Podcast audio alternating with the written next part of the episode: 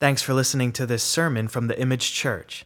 Find out more about us and our weekly services at imagejesus.com. So we had Easter, and, uh, you know, Easter is this huge, huge deal, right? As Christians, it's our Super Bowl. We like to celebrate it. Everyone gets together, everyone comes to church. And in the Bible, in the New Testament, it goes from Easter right into Acts. And so, what I'd like to do is the past two weeks, Jay's been talking about a few things in Acts, so I'm just going to do a quick recap to catch us up where we are. So I'm going to read from Acts 1, 4 through 11, real quick. If you have a Bible and not a phone, then you can turn to it now. But, all right. And while staying with them, he ordered not to depart from Jerusalem, but to wait for the promise of the Father, which he said, You heard from me. For John baptized with water, but you will be baptized with the Holy Spirit not many days from now. So when they had come together, they asked him, Lord, will you at this time restore the kingdom of Israel? And he said to them, It is not for you to know the times or the seasons that the Father has fixed by his own authority, but you will receive power when the Holy Spirit has come upon you, and you will be my witnesses in Jerusalem and all of Judea and Samaria and to the end of the earth. And when he had said these things, as they were looking on, he was lifted up, and a cloud took him out of their sight. And while they were gazing into heaven as he went, behold, two men stood by them in white robes and said, Men of Galilee, why do you stand looking into heaven? This Jesus, who was taken up from you into heaven, will come in the same way as you saw him go into heaven. so when I was a kid, um, I'm a 90s kid. I was born in 85, but like in 90 I was 5, in 2000 I was 15. So I was quintessential 90s kids. That was my prime years. One of the greatest things about the 90s to me was NASA. All right. So me, I'm a nerd, but I dreamed of being an astronaut almost all the time. It was something about being in space, discovering other planets. Is there aliens? I don't know. Um, I don't think so anymore. But I was always so curious about who these people were and what they were doing and the training they did, you know, that like G test. And since I'm a big G, I guess I would have done really good. So, um, yeah, so it was awesome. And so when we were at my house, we would, my dad liked planes and other stuff too. So we would watch TV and we watch these shuttle launches. And, you know, it'd be a big countdown. They show all the prep work for it. And all of a sudden, you know, it'd be like 10, 9, and then the rockets would flare up and then it'd just blast off. And then we would go outside my house because it was in Cape Canaveral, and we look outside, and over the horizon, after enough time, you would see the flare and the like smoke line of it going up into space. And it was so cool. And so I just watch it and watch it, and then the flare would disappear, and then the lines would kind of blur. And at some point, you had to like look down. Because it was like, well, I'm just looking at nothing now. So you kind of look back down, and you're like, so? That was fun. What, now what should we do?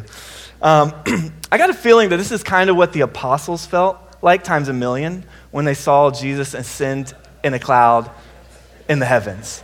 It's like, it's like all this stuff has happened. You've been with this guy for three years. You've seen so many miracles. You've seen like people healed, people rise from the dead. You've seen this guy be dead and then be alive and then make you fish sandwiches like we talked about on Easter. And then now he's talking about, like, hey, I'll catch you on the flip side. Cloud comes, raises him up, and everyone's mouth drop.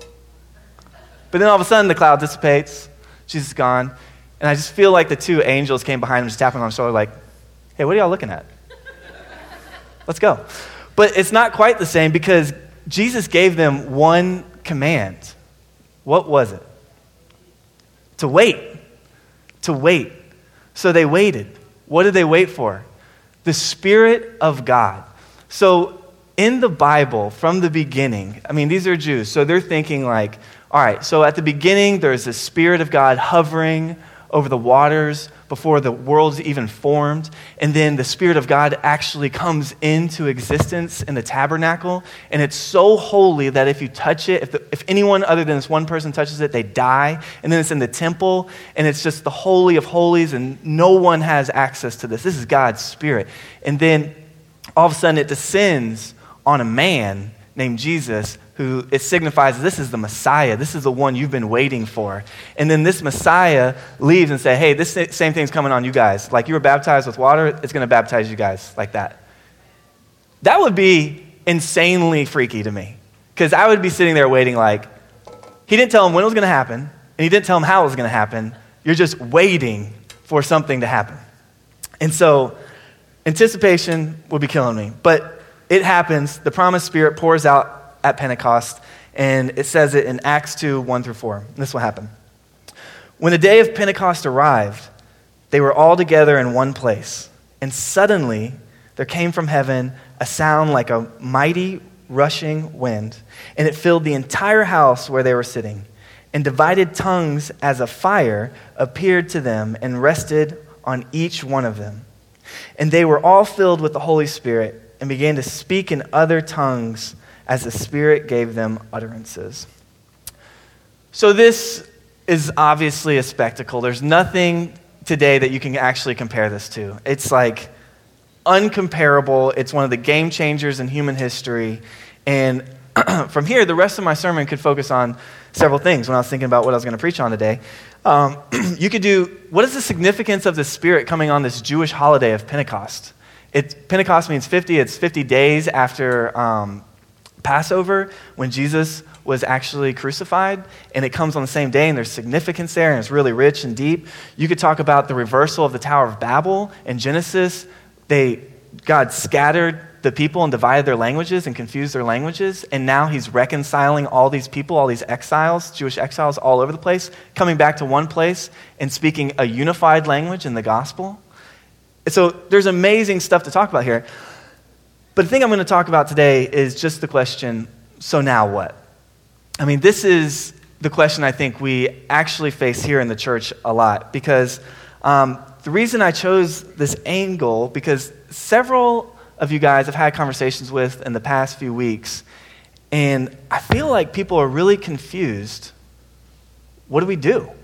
Like, we get the Easter thing, it's amazing. Jesus he, he died and resurrected and he's alive and that's awesome and he forgives my sin.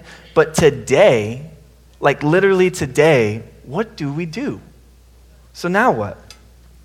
And when I was talking with people in our church, it became evident because a lot of you guys, it seemed like you were you're feeling dry, you were feeling um, empty, like you were wondering, you're feeling drained.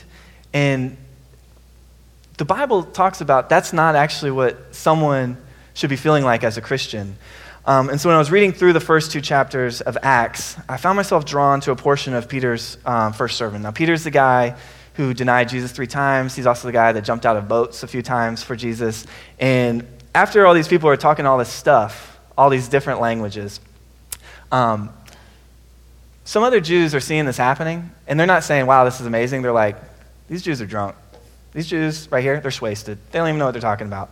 And so Peter kind of steps into his role for the first time and gives his first sermon as the actual like rock of the church. And it's an epic sermon, but I found myself drawn to this one part where he quoted Psalm 16, 8 through 11. And it's a portion of a song that David wrote when he was looking forward to an everlasting life in the presence of God. And I think all four verses that Peter shares have present realities for us now as we read it. So I'm going to read the whole thing through right now. For David says concerning him, I saw the Lord always before me. Because he is at my right hand, I will not be shaken. Therefore, my heart is glad and my tongue rejoices. My flesh will also dwell in hope. Because you will not abandon me to the realm of the dead, you will not let your Holy One see decay. You have made known to me the paths of life, and you will fill me with joy in your presence. So, on first reading of that, that might seem like, oh, okay, that's a cool verse, I guess. Um, but I think if we break it down, uh, it'll be really fruitful for us because it was really helpful for me this week when I was looking at it. So, the first verse is David said about him, I saw the Lord always before me because he is at my right hand. I will not be shaken. In verse 25, the first present reality that it's sharing is the present truth. And I'm saying present because it has present day, right now reality to it, like for us, okay? That's when I'm saying present, I'm thinking this is what we need to know today. So, what is the truth here? Well, let's break it down. A literal translation would actually say, I saw the Lord always before my face. Now, I think there's a difference there. And why would I highlight that? Because someone can be before you, but that doesn't necessarily mean that you're paying them attention, right?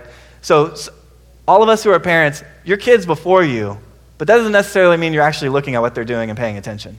But if your kid's in your face, then you cannot get around them and you have their full attention. And so when David says, I saw the Lord always before my face, what he's saying is, my gaze, my attention is always towards God. And I love the idea about being before someone's face because that means you have their attention. But what's crazy here is what we all should be asking is, why would we be shaken before the Lord? Like, what happened? Why do we need someone to stand next to us? what would happen before the Lord that would shake us? And we can read in Hebrews 4:13 that nothing in creation is hidden from God's sight. Everything is uncovered and laid bare before the eyes of him to whom we must give account. God sees everything. We can't hide anything from God. So he sees all, and we must give account for everything. All the choices we make, all the ways we steward our time, the places we go, the relationships we have, we have to account for all the things God's given to us. And if you're like me, that is really scary. Because you will stand before God one day, and He will ask you to give account for the life He's given you. It's terrifying in a way, because you're before a perfect, holy, just, loving God and you have been anything but that, and not for your whole life, but there's been part of your lives where you have failed and fallen short, and it will be exposed. And God cannot have sin before him. So when that is exposed, not only will you shake, you will crumble. And not only will you crumble, you will die. Because we cannot be before a holy God with any sin. And that's bad news for every single person in this room. So when we think we're alone, when we think no one will know, when we think there's these things that we've never told anyone, so that, you know, I get a pass for it, God knows them and we will give an account for it. But as Christians, this is not scary. Because I saw the Lord always before me, because He is at my right hand, and I will not be shaken. Because He, Jesus, is at our right hand, we will not be sh- shaken. When Jesus ascended, like I think as Christians, we think a lot about we know that Jesus lived a really good life.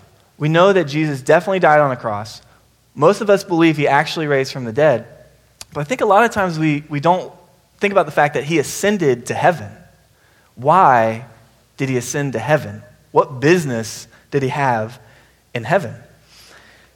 And where did he go into heaven? At the right hand of the Father. So, what does that mean, this term like my right hand? Well, in the Bible, Throughout Scripture, it indicates that the right hand means God's power and his rule. So when Jesus ascended to sit at the right hand of the Father, what it's saying is he ascended to sit on the throne of his kingdom of the universe.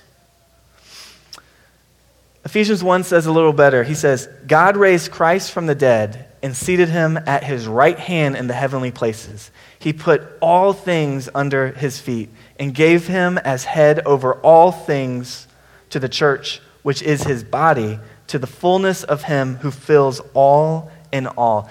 This is amazing news. This is, the, you know, we say it's good news, but the good news keeps getting better and better. Like, the good news isn't a past tense thing. We are in the process of the good news continuing to unfold and get better and better. We're not waiting for a day when Jesus reigns. Jesus is reigning right now in heaven over all of the universe, over all of creation. He's putting his enemies under his feet right now. He is having his gospel being preached all over the world right now, and his kingdom is expanding all over the world right now. So, another question, um, another answer to the question so now what? Like, what's going on right now? Well, Jesus is king now, right now. And if you're a Christian, you are a part of God's kingdom right now.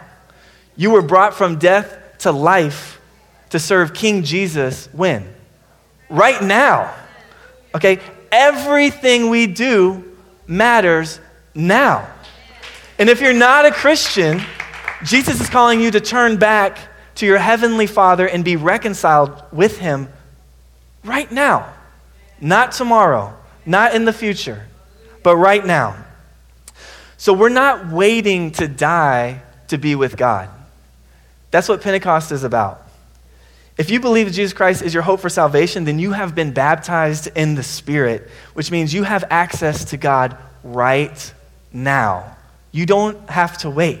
You have access to Him right now. So if that's true, which it is, how do we live? Um, when asked what the Christian life is, I think Martin Luther had a pretty good answer. This guy was the father of the Reformation. Basically, this is why you're not in a Catholic church right now. And um, if there was Twitter back then, he would have dominated because he had a lot of great one liners. He's pretty feisty. Um, but he said something when they, he, someone asked him, what is, the, what is the essence of Christian life? And he said, To live coram deo. That was Latin, that's not English. And that means before the face of God. Now, I'm not a tattoo guy, but this would be a pretty awesome tattoo. So if you want to take that, take it. No harm, no foul. Basically, coram deo means everything we do, we need to remember we're in the presence of God right now. Everything we do has significance. There's no off moments with God. So stop believing that your sin, well, we believe this lie, and this is what I'm seeing in our church. We believe this lie that when we sin, we know we sinned, we're like, oh, I did it again. We repent, we come back to God, say, God, please forgive me. God forgives us. And then what do we do then? We kind of just wait in limbo until like the next time we sin.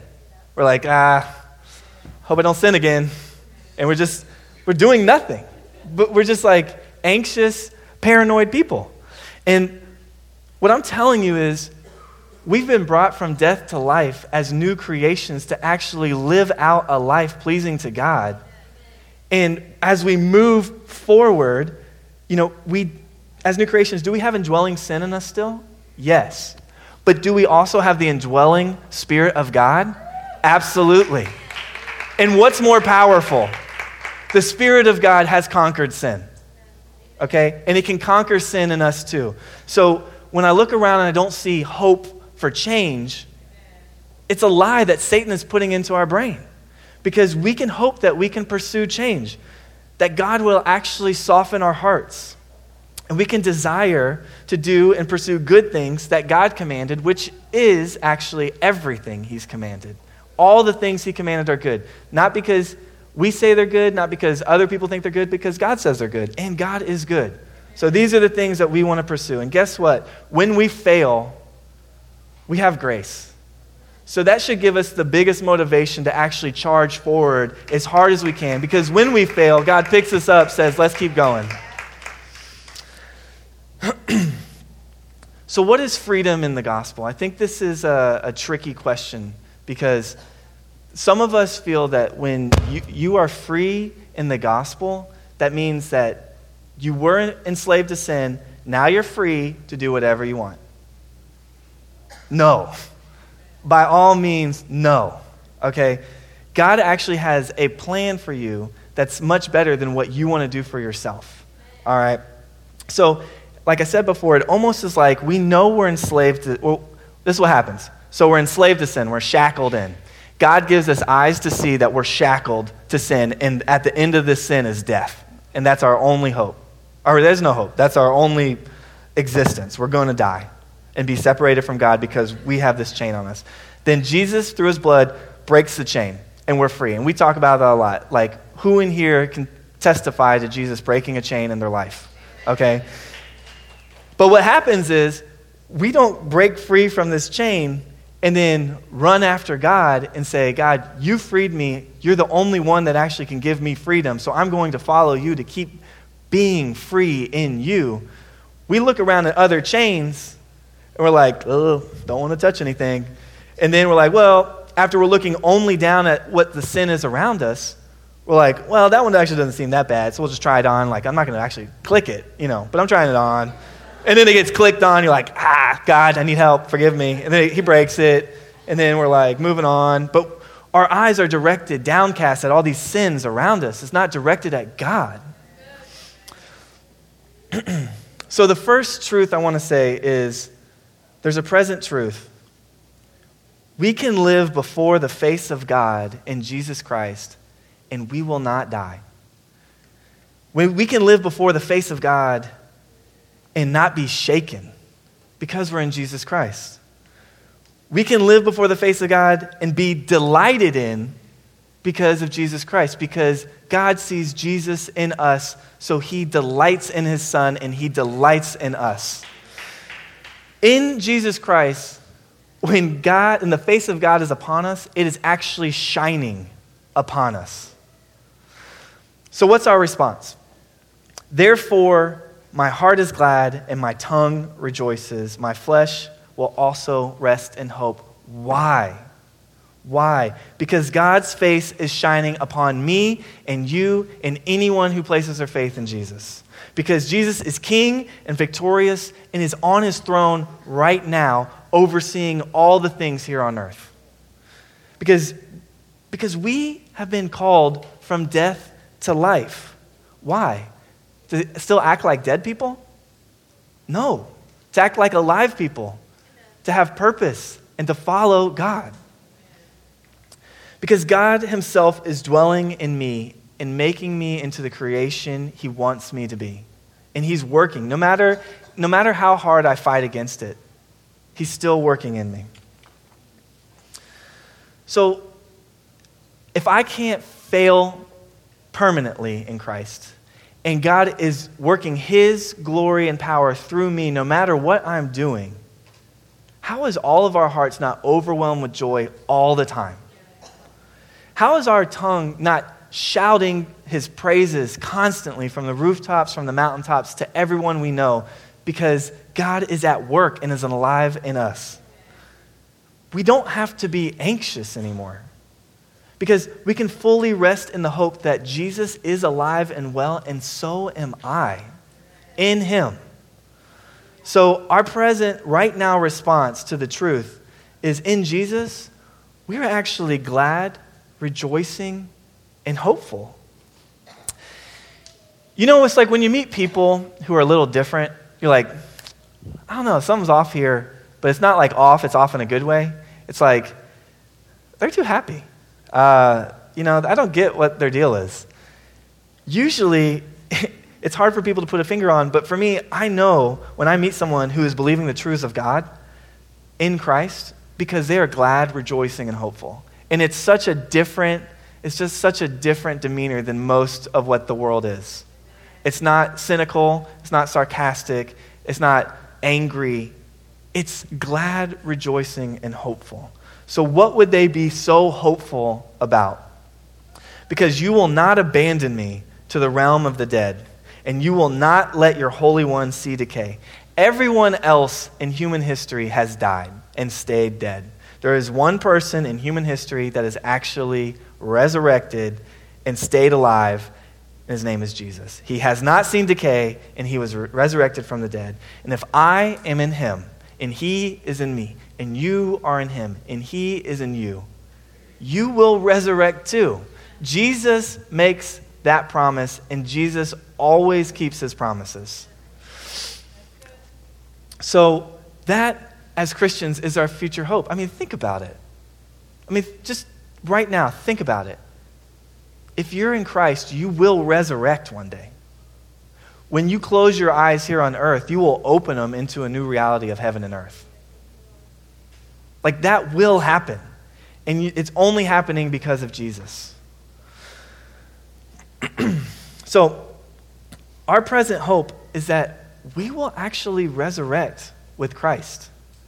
It is our sole hope that no matter what happens here on earth, no matter how bad it gets, we can rejoice in our sufferings and we can be glad because one day we will resurrect with Christ. But, like I said, the sermon title is called So Now What? Like right now, what do we do? Well, verse 28. You have been made known to me, or you have made known to me the paths of life, and you will fill me with joy in your presence. God has made known to us the paths of life. So there's only two paths there's paths that lead to death, and there's paths that lead to life. Um, we actually know which paths to walk down that are good because some of us, I, I remember asking some people one time at my house party, I said, hey, if, if God the Father brings us into his house, okay, do you, what do you, do you think he has any rules? Do you think there's any rules in his house? And the answers we got were like all over the place. It's like, oh, no, absolutely no rules. Once you're in the house, there's no rules. I'm like, show me one house you've been to where you can do anything in that house you want to. It's not, that's not true. And then other people are like, well, it's just whatever the Spirit tells you to do and what you're feeling, that's what, that's what you're going to do. Well, I actually think that the paths which we walk down, which are good, fulfilling, and holy, um, these are paths laid out by God's commands. God has actually commanded us to do things. That's an interesting phrase for postmillennials like me. Like, it's not uh, choose your own adventure. Like, I don't get to just uh, exist and travel around the world and do whatever I want whenever I want. Like, God's actually commanded us to do something. And not something, a lot of things. Um, he's commanded what a life looks like that's honorable and pleasing to Him. And if, if it's true that we are before Him only because of His Son and we are reconciled to Him because He is good and He pursued us, then why would we want anything else? We would know this God is good and loving towards us, and He's actually showed us what's good and loving to do. And yet we think that that's like, eh, I don't know. It's probably like legalistic or something. Like, we just kind of tiptoe around it, like, I mean, let's not say exactly. He didn't, he didn't say an absolute, this is what we're supposed to do. But um, when you walk down the path of life, no one has ever walked down it and actually made it to the end because we're sinful. But there is one person that's walked down that path, and it's Jesus. In Jesus' life, he did everything that was honorable and pleasing to God. So he fulfilled every law and every commandment in his life. He never once tripped up and fell off the path. So, how do we walk down the paths of life? Well, one, we have a guide and example in Jesus. We see Jesus and we see he's the perfect example and he guides us down the path of life. Um, Jesus, in the Word of God, is the lamp to our feet and the light to our path. So when we trust in Jesus, He actually reveals what it means to walk down this path. Otherwise, we're just in the dark, not knowing what to do. And like I was saying before, like post millennials, we are in the dark. We don't know what to do. I've never met a post millennial, basically anyone under 35, who's like, you know, this is what's true and this is what I'm supposed to do, outside of if they're a Christian. Because no one knows. We're all like, we'll just figure it out as we go. And there's, there's this emptiness there's this, there's this struggle like, well, what, is, what does it mean? Because I thought I found it, but it wasn't what I thought it was. So, again, as we're walking, we will stumble, we will fail, we will go off the path and try other things. But when we repent by turning back to God, we have fresh grace to keep going because God loves us. Because, you know, um, God is not expecting us to walk perfectly. I want you to hear that. Because when we talk about what to do, some of us feel like, I'm not doing it good. Well, you're right. And join the club. Because none of us are doing it well. So God is not expecting us to do it perfectly, which is why He sent His Son for us in the first place. But God has actually chosen a path for each one of us to walk. And now all these paths look a little different. If you look around the room, you can see people walking down their path to get in here today is a lot different from the person sitting next to them. So God has chosen all, or for all of us, a path to walk down. And while they look a little different, we're all heading to the same place, which is a meeting face to face with the King of the universe. And one day we will get to the end of the path. And so the only question that matters when you actually get to the end of the path is do you know Jesus? Because whether you did the path well, whether you did it terribly, or somewhere in between, the only thing that matters is do you know Jesus? Because if you know him, then you will love him. And if you love him, you will obey him. In 1 John it says, And by this we know that we have come to know him, if we keep his commandments. Whoever says, I know him, but does not keep his commandments is a liar, and the truth is not in him. But whoever keeps his word, in him truly the love of God is perfected. By this we may know that we are in him. Whoever says he abides in him ought to walk in the same way which he walked. So, walking down the path with Jesus, you know he's with you.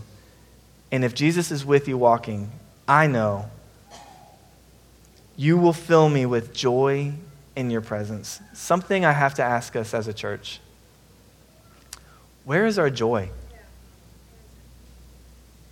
Where is your joy? I mean, I want you to answer in your head.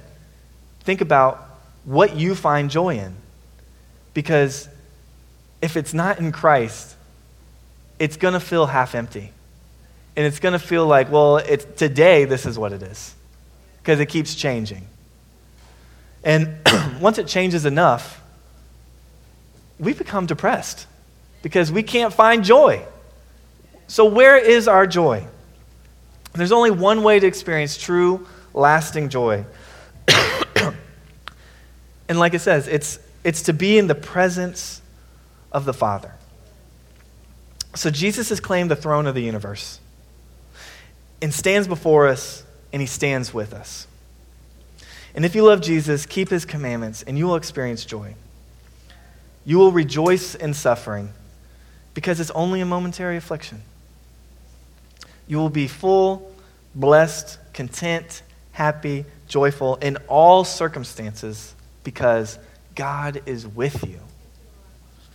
So, our present action, what we do now, is we walk presently with God by obeying his commands, and our joy will be complete. It's this perfect union of the thing that we want to be, to be content, joyful, at peace.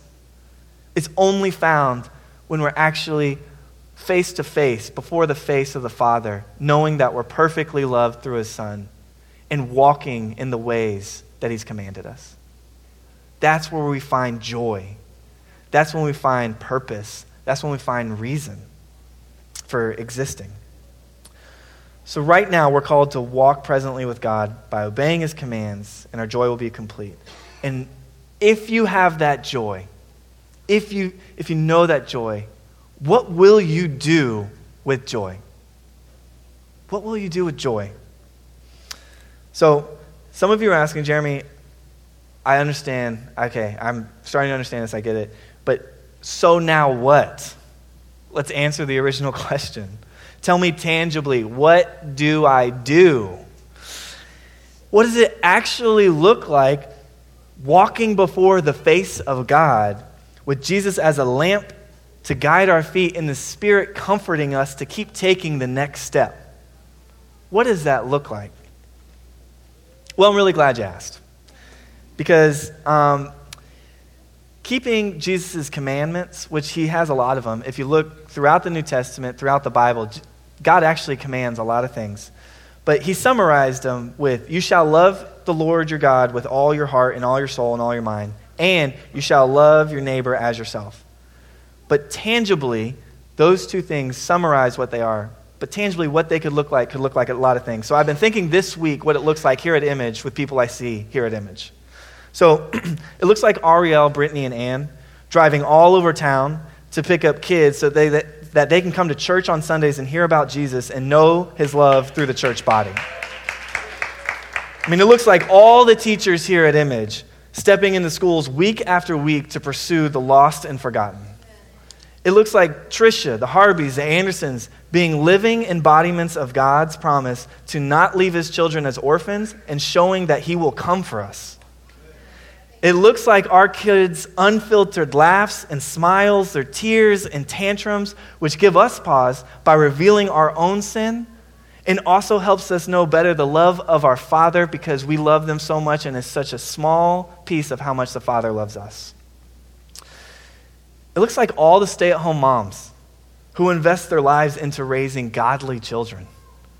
It looks like all the working moms who are working their tails off to ensure their children have an opportunity to succeed. succeed. it looks like all the lawyers, doctors, business suits, and corporate workers who get to reflect Christ in humility, honesty, authenticity, and hard work amongst their coworkers.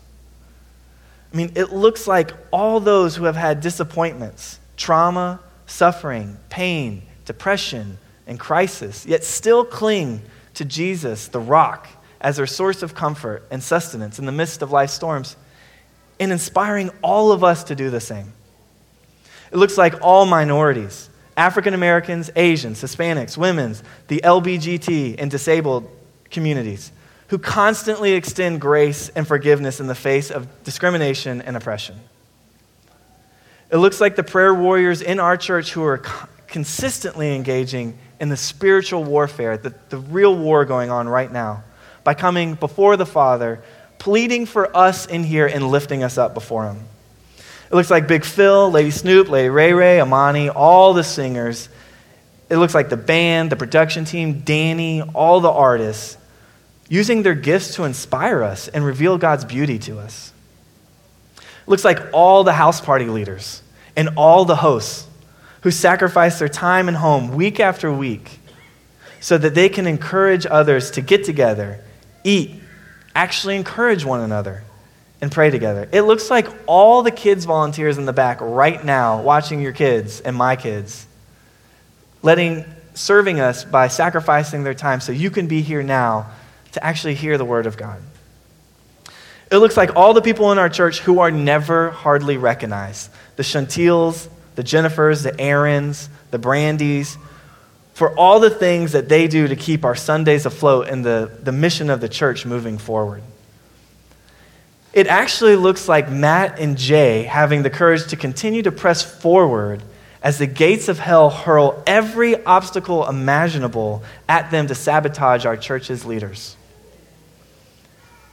Jesus actually commanded our church and its leaders to keep two sacraments baptism and the Lord's Supper. So today, it actually looks like Rashida, Oscar, and Jose professing their faith in Jesus as their Savior of their soul and the King of their life to us, the church, by being baptized in a few minutes. And it, and it looks like all of you who profess that Jesus is the center of your being, your mind, and your actions, coming up and taking the bread, eating the bread and drinking the wine to, and the wine to remember. To remember what?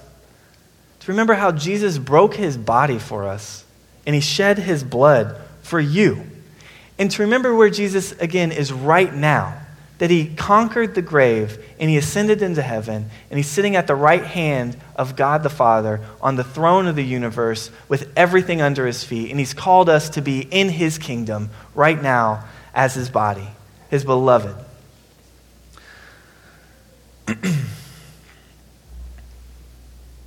So come, eat, drink, all of you who are hungry, all of you who are thirsty for Christ, and He will forgive your sins, and He will give you a new life in Him through the Spirit. Thank you.